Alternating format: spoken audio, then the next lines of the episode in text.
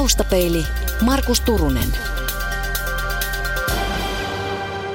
No se oikeastaan oli vähän niin kuin erikoinenkin sattuma. Mä olin vientiassistenttikurssilla ja siellä oli tota noin paikallinen viini, viinituomari ja viinimies Timo Jokinen pitämässä luentoa ruokaa ja viineihin liittyen niin kuin viennin kannalta ja ulkomaalaisten kannalta. Ja jotenkin sitten siinä jätin juttelemaan ja hän pyysi mua tuonne aamulehden valon viiniraatiin, mikä toimi silloin useamman vuoden. Ja, ja tota, sitten mä menin sinne ja, ja siellä oli nämä kaikki paikalliset niin kuin ammattilaiset Essi Avellaadista lähtien ja Suomisen Kristiina Seestä ja tutustuin siihen, siihen väkeen, että mä olin siellä niin kuin ihan tämmöisenä harrastelija mielipiteitä antamassa ja siitä vaan jotenkin niin kuin aukesi tämä, tämä, että siihen saakka mä olin ollut tämmöisessä vähän niin kuin insinööribisneksessä, että se ei ollut se ruoka niin kuin päällimmäisenä puheenaiheena, mutta sitten mä tajusin, että täällä on todella paljon ihmisiä, jotka on niin kuin samalla lailla haksahtanut siihen ruokaan, niin kuin mä olin ollut vuosia. Mä olin ollut siihen saakka vähän silleen, että että onko mä niin jotenkin erikoinen, että onko tämä niin ihan normaalia olla kiinnostunut ruoasta, mutta sitten tajusin, että kyllä on kohtalotovereita runsaasti. Ja sitten se siitä vaan lähti niin kuin yhdeksän kuukauden odotuksen jälkeen yrittäjäkurssissa siitä ja sitten ideoita kehittää ja kauppa aukesi. Ja sitten kun avasi oven, niin sitten rupesi porukkaa tulee sisään ilman mm. mitään mainostusta. Että, ja sitten mulla on edelleen niitä samoja asiakkaita, mitkä on ihan niitä ensimmäisiä, mm. ensimmäisiä sieltä muistan, muistan niin kuin käynyt ja he käy edelleen. Että, mm. että se vaan jotenkin niin kuin puskaradio lähti toimimaan ja sitten siitä se lähti, että ja tässä ollaan. Että. Tampereelle ei silloin ollut vastaavanlaista? Täällähän oli siis lasikoiso esimerkiksi 90 vuotta keittiötarvikkeita, mutta mulla oli jo alun pitäen niin kuin näkemys just, että tämä on niin kuin silleen moni puolisempi, että tässä on niin kuin neljä päätuoteryhmää, että on se keittiötarvikkeet, sitten on nämä ruokatuotteet, sitten on lehdet ja sitten tekstiilit. Ja sillä ollaan edelleen niin kuin sillä nelikentällä. Painopisteet on vaihtunut vaan tosiaan niin voimakkaasti ruoan, ruoan tota puoleen, että, mm.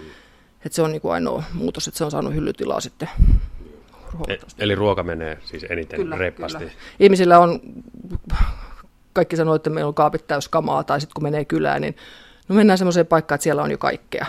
Niin sitten ostetaan mieluummin mm, mm. ruokaa, mikä on, on hyvälaatuista. Sitä ei ole tuolla joka paikassa tarjolla näitä samoja tuotteita. Ja ne kestää kuitenkin jonkun aikaa.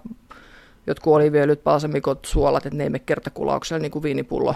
Mutta kuitenkin on semmoista sitten kuluvaa ja laadukasta tavaraa, niin tota, niitä on kiva viedä. Niitä menee todella paljon. Sanoit, että että kun haksahdit ruokaan, niin tämä on sitten tavallaan sen seurausta. No kuinka sä sitten aikanaan haksahdit ruokaan, missä se tapahtui ja miksi ja miten, miten siinä niin kävi?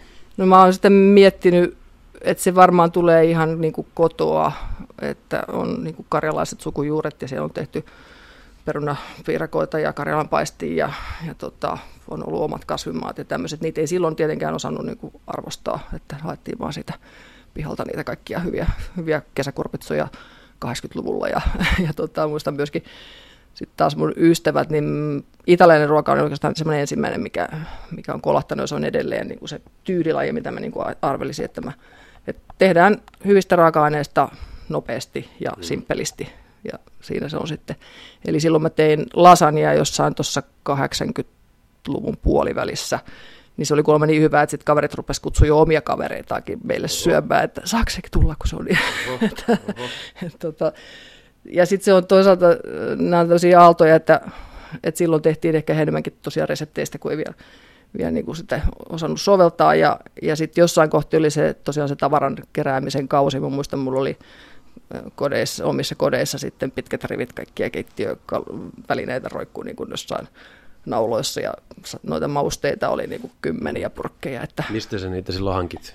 Öö, en, mä en muista kyllä yhtään, mistä mä oon niitä silloin, silloin haalinnut, että, että jostain niitä on, on tullut, mutta tota, sit se on niin kuin jotenkin nyt ne laatikot, missä niitä kamoja on, niin ne on avaamatta siellä, siellä kotona ollut vuosia, että sitä väliin avaan, että laatikot, ai täällä on tällaista, mutta en mä tarvinnut, että se on sitten se hyvä veitsi ja jotkut kokkipinsetit ja pari pannuja kattilaa, niin sillä sitä niin kuin tullaan toimeen. Tietenkin sit ne ihmiset, jotka tekee niin kuin monimutkaisempia ruokia tai varastaa leivontaa tai tällaista näin, niin siinä ne tarvikearsenaali pitää olla ehkä, ehkä laajempi, mutta mulla on tämmöinen niin huono kokki täytyy olla hyvät raaka-aineet.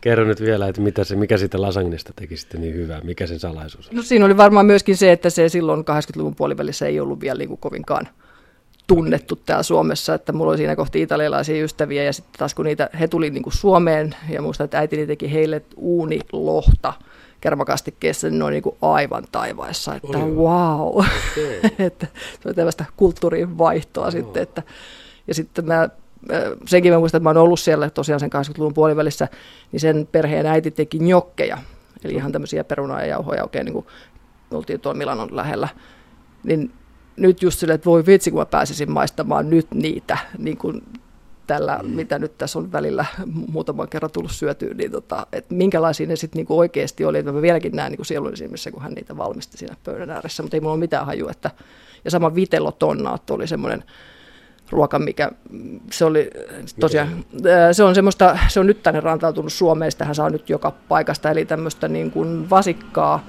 keitetään yleensä kypsäksi, sitten leikataan mun mielestä erittäin ohuita siivuja. Ja sitten tehdään semmoinen yllättävä niin tonnikala majoneesi siihen päälle ja sitten vähän kapriksia. Se on niin todella yllättävä yhdistelmä, mutta ihan älyttömän hyvä. Ja siitä sitten just se, että italialaisen tapaan, niin että mikä on se oikea resepti. Että joku teki paksuilla siivuilla ja ei. ja karkea rakenne siinä majoneesissa ei. Joo, joo, joo. tota, siellä, siellä on aina, että joku, joku tekee näin, ja sitten toisen mielestä ei se niin ole. Ja sitten se toinen resepti, että ei ole niin kuin italialaisen ruokaan, ei ole sellaista, että tämä on varmasti oikein, mutta mä yritän pitää tässä nyt jotenkin semmoisia, mitkä mun mielestä on niin kuin oikeita juttuja. Mm. Esimerkiksi nuo Martelin pastat. Joo. Näin puhuu siis keittiöelämää liikkeen yrittäjä Tampereella Maija Ovaska. Tästä on nyt sitten hyvä kysyä semmoinen ensimmäinen oikein vakava kysymys, että mitä se hyvä ruoka sinun mielestä sitten on? No se on siis, voi olla erittäinkin yksinkertaista ja sitä tässä nyt monet kaipaa, että se olisi tosi simppeliä, mutta se olisi erittäin hyvän makusta. Et siinä ei tarvitse olla niin miljoonaa komponenttia, vaan että, että just niin kuin äsken sanoin sitä bistrosta, niin sitä tunnelmaa monet kaipaa, että olisi niin kuin helppo mennä syömään ihan niin kuin töitten jälkeen viikolla. Ei tarvitse varustautua silleen, että on kerran vuodessa hääpäivä ja sitten mennään ulos syömään että, että simppeliä ruokaa ja, ja tosiaan sen takia me yritän, että raaka-aineet pitää hyvinä, että, että se sitten tulee niillä jo raaka-aineista se maku sinne, mm. hyvä maku. Että, se on jokaisen tietenkin oma mielipide, mikä on hyvää ja ei, ei ole niin kuin silleen ruokalajeja, että, toinen, että kaiken voi tehdä hyvin. Mua kiinnostaa yksi semmoinen ihan perusasia, koska täällä on kaikenlaista hyllyissä, niin tässä on suolaa. Joo. Ää, sä valitset kuten sanoit, sä yrität pitää jonkunlaista rotia siitä, mitä täällä on, ja sä ilmeisesti tiedät aika paljon siitä, että mitä näiden taustalta löytyy. Miten suola voi nyt sitten olla jotenkin niin, niin, niin tota, sellainen juttu, että, että, että siitä, siitä saadaan niin kuin tarina aikaiseksi. No joo, tässä ihmiset aika usein tulee ostaa, että no, mä tulin nostamaan sormisuolaa. Sitten mä sitten, no, tässä on tämmöinen toistakymmentä vaihtoehtoa, no, ja mä sanoin, että voi, eikö tämä ollut vain yksi.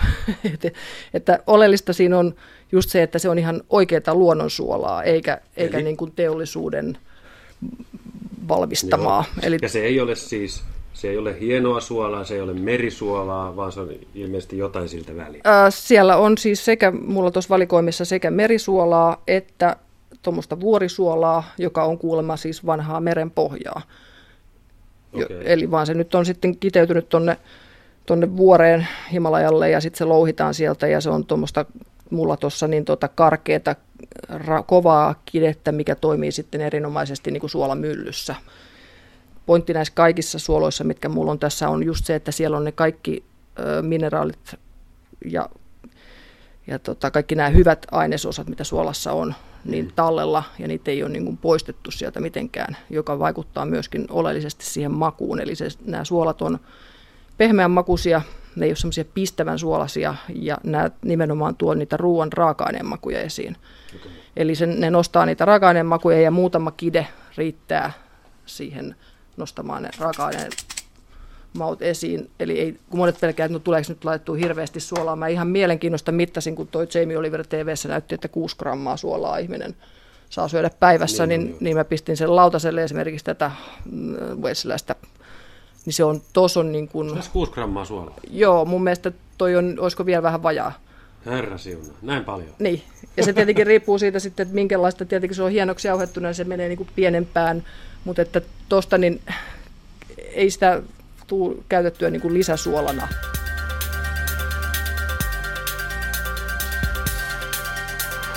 Taustapeili. Osa suoloista on tietenkin siis ihan niin kuin maustamatonta, mutta sitten on noita maustettuja versioita. Niitä menee aika paljon, että, että just siihen, niin kuin mä sanoin, että mullakin oli ennen niin 20-30 maustepurkkia, niin nyt on mennyt siihen, että mulla on suolapippuri ja sitten jotain. Että se maku tulee sitten yrteestä tai, tai jostain. Tuossakin on esimerkiksi, jos ei ole sienisato onnistunut, niin siinä on ruotsalaiset purkettanut herkkutattia. ja sitten toi oli mielenkiintoinen, tuo karhulaukka, sehän on ollut kovasti trendikäs tämmöinen villivihannes, mikä ei kasva Suomessa luonnonvaraisena kuin Ahvenanmaalla, ja sielläkin se on rauhoitettu, mutta tuolta heti Ruotsista niin kuin, ah, tuonne etelään, Virot ynnä muut, niin sitä kasvaa siellä ja se on tosi suosittu. Semmoinen sipulin, valkosipulin makunen, mutta ei haise valkosipulille, että sitä on tuossa yhdessä purkissa. Ja näissä sitten taas, mikä on tämä Halmon tulee tuolta Walesista, mitä mä tuon itse maahan, niin pieni perheyritys. Siellä on kymmenisen henkeä töissä ja pari koiraa. Ja tota, ne vaalii sitten, että ne saa aikaiseksi juuri tällaista isoa kidettä, mitä ne haluukin, mikä on siis pehmeä kide, se ei, ei ole kova, ei laita myllyyn, vaan toimii sormisuolana, voidaan laittaa kokonaisena tai murskata pikkasen. Ja niistä nimenomaan, kun ne käyttää sitten jotain maustettua versioon, niin ne maustaa sen niin kuin aidolla tavaralla, eli luomusellerillä, vaniljalla ja sitten ihan oikealla savulla, eli alihankkija hakee suolan ja savustaa sen ihan oikealla tammisavulla eikä millään nesteellä. Ja vanilja on ihan älyttömän hyvä vaaleiden, kalojen, vaaleiden kalojen kanssa, tai kalojen yleensä. Ranskalaiset laittaa sitä kampasimpukkaa ja hummeriin, mutta jos ei niitä nyt joka päivä syö, niin tota, sitten voi pistää ihan loheen ja mikä tahansa. Et se on niin kuin käsittämätön yhdistelmä, mutta tuommoinen klassikko. Maija Ovaska, keittiöelämää kaupan yrittäjä. Millä perusteella valitset ne tuotteet, joita täällä nyt sitten siis on myynnissä? No ensinnäkin sillä, että se pitää olla erittäin hyvä se, se tuote siellä purkin sisällä tai, tai paketin sisällä. Ää, ja semmoinen, mitä ihmiset sitten haluaa, haluaa niin kuin lisää. Ja sitten se pitää olla myöskin kivasti pakattu, koska tästä menee todella paljon lahjaksi tätä ruokatuotetta. Eli tuossakin on muutamia tuommoisia, mitkä on vähän niin kuin arkisemmin pakattu, niin ei ne ikinä liiku niihin lahjakoreihin sitten, että niitä Joo. ihmiset hakee sitten itselleen, mutta, mutta se pitää olla kivan näköinen. Ja suomalaisissa tuotteissa on pikkasen ollut se ongelma, että, että ne ei ole niin houkuttelevia, niin niiden etiketit ynnä muut. Niin monestihan ostetaan niin. myös ihan etiketin perusteella. Kyllä, kyllä. Joo. Ja just se, että on, on sitten niinku nimenomaan lisäaineettomia ja tehdään niistä aidoista ruoka, raaka-aineista. Mm. Eli siellä on ihan yksittäisiä, että saattaa jostain yksittäisestä tuotteesta löytyä, mutta muuten kumma kyllä niitä pystyy valmistamaan tosiaan tuolla Ranska, Italia, Espanjan linjalla ja Englannissakin niin kuin säilyviä tuotteita ilman mitään lisäaineita. No mistä sä tiedät, että, että se tuote on mikä siellä sisällä on, on hyvä? Oletko se käynyt siellä, missä niitä valmistetaan, niin maistamassa vai? No muutama paikkaan on päässyt, että ihmiset on, ai kun sä varmaan reissaat sitten aina ja käyt siellä, no en, täällä ollaan tiiviisti, mutta nyt just käytiin ö, lomalla muka Andalusiassa, Etelä-Espanjassa ja parissa paikassa, eli esimerkiksi toi Suerta Altan luomu, oliviöljytila ja sitten toi Ines Rosales, mikä valmistaa noita torttaksia vuodesta 1910 lähtien, niin käytiin ihan, ihan paikan päällä katsomassa, että no mikä se nyt sitten on se juttu siellä. Mutta että nämä tulee milloin mistäkin nämä tuotteet, sitten mä pongaan niitä ja, ja rupean sitten kyselemään niiden perään ja osa tulee suoraan ja osa tulee sitten ma- pienten maahantuojien kautta. Eli ihan semmoisia yksittäisiä yhden hengen yrityksiä, yhden kahden hengen yrityksiä, jotka tuo maahan. Niin. Ja sama nämä valmistajat, mä yritän pitää, että ne on semmoisia pieniä pieniä yrityksiä sitten, mistä ne on. Vähän niin kuin lähiruoka Suomessa, mutta tämä on niin kuin eurooppalaista lähiruokaa samoilla kriteereillä. No tota, meillähän on täällä erinomaisia ravintoloita, eli kovasti kisataan nyt sitten jopa siinä Helsingin, Helsingin rinnalla niin kuin näistä, näistä hyvistä ravintoloista, ja ravintoloilla on, on paljon asiakkaita ympäri Suomen, ja tosiaan se valittiin viime vuonna vuoden ravintolaksi, ja sitten täällä on kaiken kaikkiaan kymmenen, anteeksi, yhdeksän ravintolaa tekee tämmöistä Foodisart-yhteistyötä, mikä on täysin poikkeuksellista, että yksityiset ravintolat tekee yhteistyötä keskenään niin kuin hyvän ruoan puolesta. Ja sitten kun olin tuossa kauppahallissa aamupalalla mustaa makkaraa tai mustaa syömässä, niin tota, siinähän ukot odotti, että, että tulee uunilämmintä lenkkiä siis lihavalmistajalta ja että pääse, jonossa olivat ja ihmettelivät, kun ei ole vielä tullut kärryä, missä Joo. sitä on. Että... Joo, kyllä nämä on nämä tarkoin varillut salaisuudet kyllä tiedossa. tiedossa. Ja sitten just joku tuossa totesikin, että tämähän on niin kuin Pirkanmaa on Suomen Toskana ja miksi ei. Meillä on erinomaisia juustoja. Helsingissä oltiin syömässä huippuravintolassa ja no sitten meillä olisi näitä erittäin hyviä juustoja, tulee sieltä Mouhijärveltä. Joo, kuulet, mitä sä oot kotonakin, että otetaan jotain muuta nyt tällä kertaa. Että, että täällä on paljon, paljon niin kuin pientuottajia ja tuo Almanihan tekee myös hyvää, hyvää tota noin, työtä nyt sitten näiden pientuottajien. Onko niitä pientuottajia ehkä enemmän kuin aikaisemmin?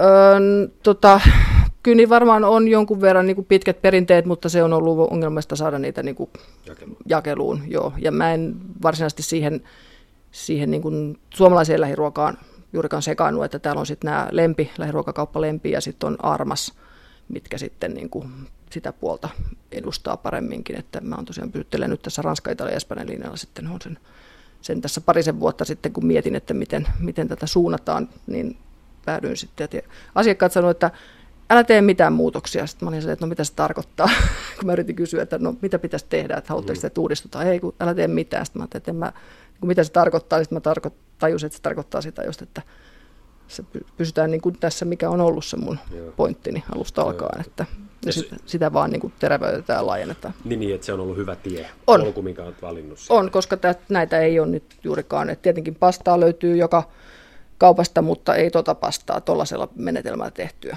Eli se on sen verran pieni yritys ja tekee niitä niin pieteetillä, että kun 50 tuntia kuivataan pastaa, niin sitä ei ihan hirveästi pysty valmistamaan, jos teollinen pasta kuivataan kaksi minuuttia. Niin noi tekee vuodessa sen verran pastaa, kun iso firma tekee parissa tunnissa. Niin tota, okay. Siinä on niin tämmöiset volyymierot, mutta sitten niin kuin asiakas totesi, että ei hän on aina luullut, että se pelkkä kastike maistuu siinä pasta-annoksessa, mutta tässä maistuu tämä pastakin. Sille, niin.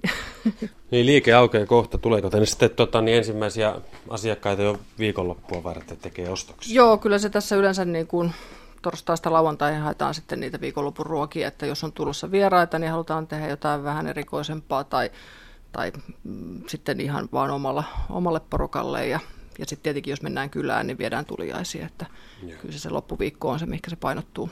Yeah. Kesällä kumma kyllä heinäkuu on mulla toisiksi vilkkaan kuukausi vuodesta yllättäen ja, ja silloin väki on liikkeellä heti maanantaista lähtien, että silloin ah. mulla onkin auki tosiaan maanantaista perjantaihin. No entäs aika ennen joulua? No se on sitten varsinainen hulabalo, että, että liikkeen tilat huomioon ottaen, että kun pamahtaa porukkaa täyteen, niin siinä saa aika monen sutina. Ja siinä kohti on vähän niin kuin harmittaa itse, että kun tässä aika paljon nämä tuotteet on semmoisia, mistä niin kuin mielellään kertoisi ja, ja esittelisi, niin sit siinä kohti ei ehdi esitellä yhtään mitään. Sitten vaan pistetään kassan kautta ja pakettiin. Ja, et silloin mun tietenkin on pari apulaista, mutta et se on aina semmoista hässäkkää se, se kaksi viimeistä viikkoa sitten.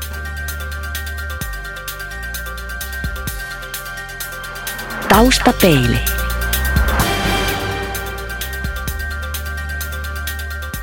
Mites tamperilaiset, onko ne, onko ne nuoria, vanhoja vai ihan sekallista säkkiä? Joo, se on aika hauska, että ruoka yhdistää, että tässä on niin kuin ihan tyylin opiskelijoita, että jos ne haluaa panostaa hyvää ruokaa, ne panostaa hyvää ruokaa ja tinkii sitten ehkä jostain muusta. Sitten on ihan eläkeläisiä miehiä ja naisia kaikista ammattiryhmistä, että ei ole niin kuin semmoista perinteistä kauppaopistossa opittua niin kuin segmentointia, että, että miten sen markkinoinnin kohdistaa, vaan että siellä on tosiaan väkeä. Ja, ja just niin kuin äsken jäi sanomatta se, että todella paljon asiakkaita niin kuin ympäri Suomea ja varsinkin tämä Jyväskylä, Hämeenlinna niin. on semmoisia, mistä tullaan Tampereelle ostoksille ja sieltä on todella paljon väkeä. Okay. Näin puhuu keittiöelämää liikkeen yrittäjä Tampereella Maija Ovaska. Suomalainen ruokakeskustelu on paikoin vilkasta. Viime aikoina on käytetty lähiruokaa, luomua, ja sesonkiajattelua. Minkälaisia juttuja suomalainen ruokakeskustelu sinussa herättää ja minkälaisella mielellä sä seuraat sitä? Miten se nyt muotoilisi, niin just, että tämä sekoontuu todella usein, tämä lähi ja luomu, että ne ei ole niin kuin sama asia. Eikä niillä ole niin kuin mitään tekemistä välttämättä toistensa kanssa, eli just tämä klassinen saarioisten pizza, einespizza saattaa olla lähiruokaa. Hmm okei, se on lähiruokaa, mutta se ei ole sitten taas, jos lähiruoalla ei ole niitä kriteereitä Suomessa mun mielestä edes määritelty Euroopassa ollaan paljon tarkempia, eli siellä on just nämä AOC-merkinnät, samat kuin viineissä DO-merkinnät.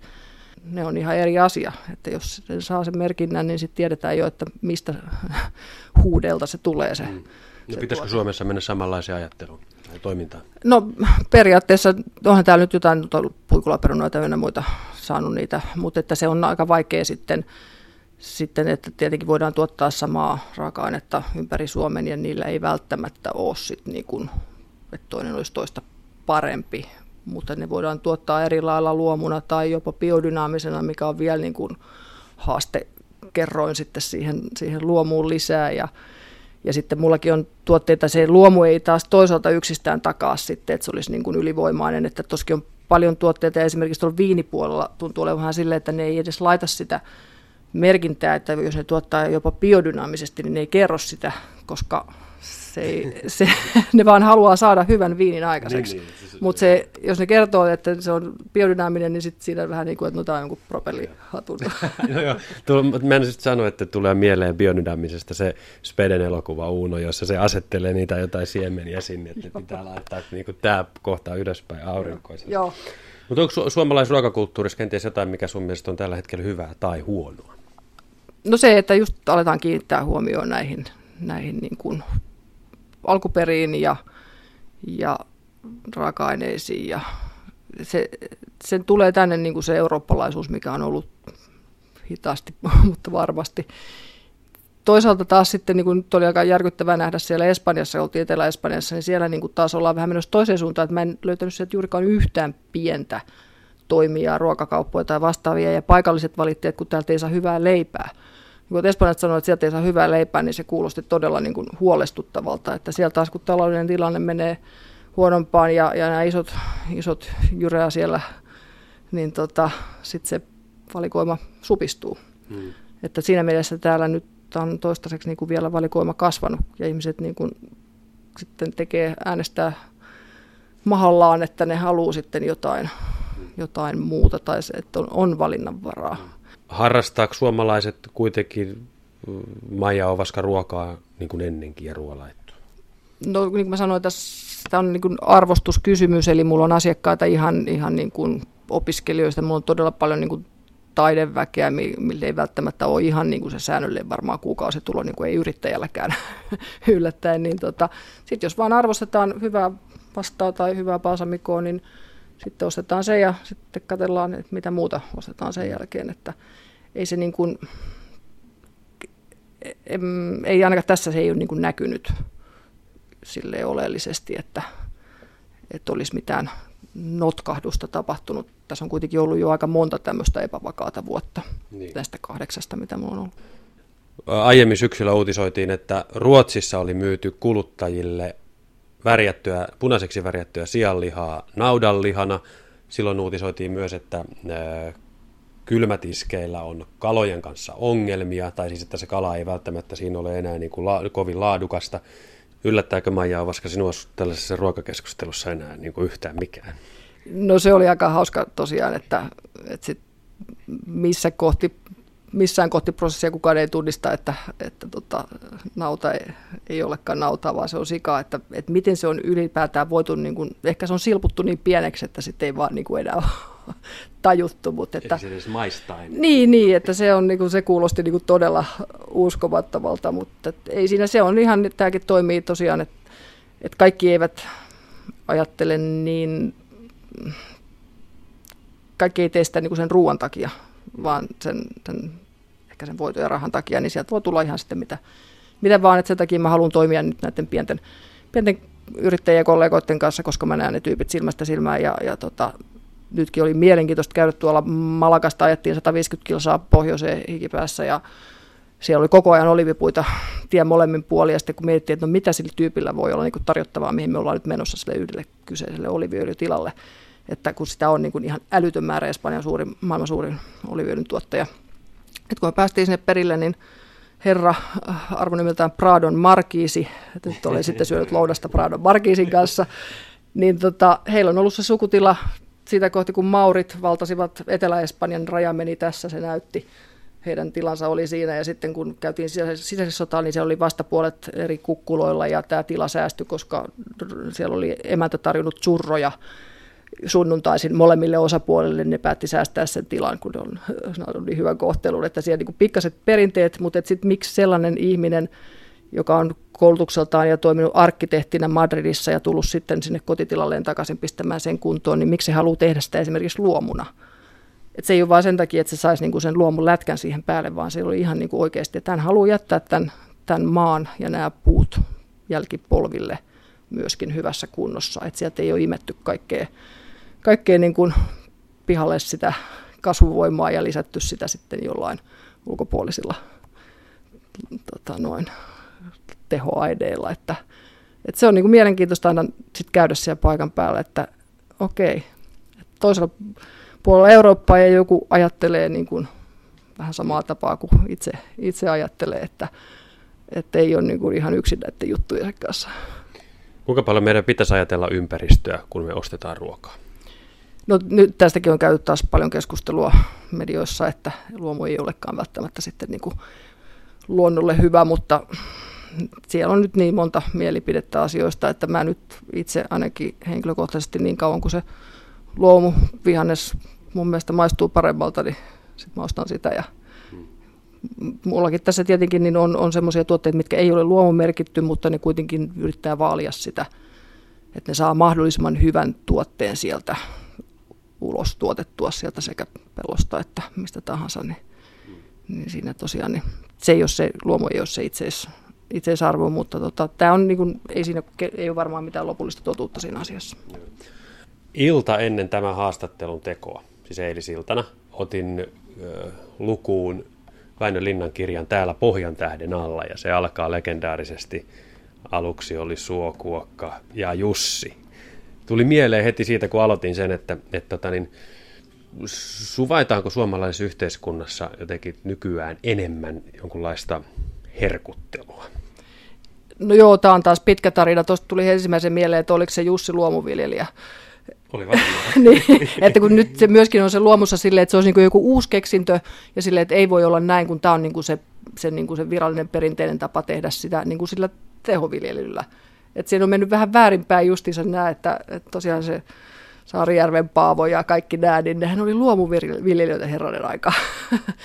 Mutta että ää, mulla oikeastaan tuossa 90-luvun puolivälissä nyt tulee asiakkaita, mitä minä olen Joo, eli siis 90-luvun puolivälissä muistan kämppihotelli avattiin ja siellä oli Tarmo Kunnas tuli pitämään luentoa. Hän oli ollut Ranskassa pitkään ja tota, että kuinka ranskalaiset nauttivat ruoasta. Ja siinä kohti mulla niin sitten ensimmäisen kerran sille, että ai niin joo, että se on tämä uskonto tai kulttuuri tai mikä onkaan se ero, että, että se on ihan ok nauttia siitä ruoasta ja elämästä, jokapäiväisestä elämästä.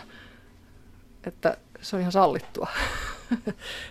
että ei mä tiedä, se on vaan meidän kulttuuri on niin erilainen täällä, että nopeasti syödään se lounassa ja sitten mennään takaisin töihin. Ja, ja tuolla Etelä-Euroopassa niin tehdään joka päivä siitä päivästä, yritetään saada se, niin kuin, eikä sitten vaan sitku sitten kun mä oon tehnyt nämä, syönyt lounaa ja tehnyt nämä työt, ja sitten sit kun mä menen kotiin ja sitten kun mä jään lomalle ja sitten kun mä jään eläkkeelle, että, että yritetään niin kuin, mutta sitten on vaikea muistaa, että se pitäisi kirjoittaa itsellekin jotenkin käteen muistiin. Yle.fi kautta taustapeili. Yle. Radio Suomi.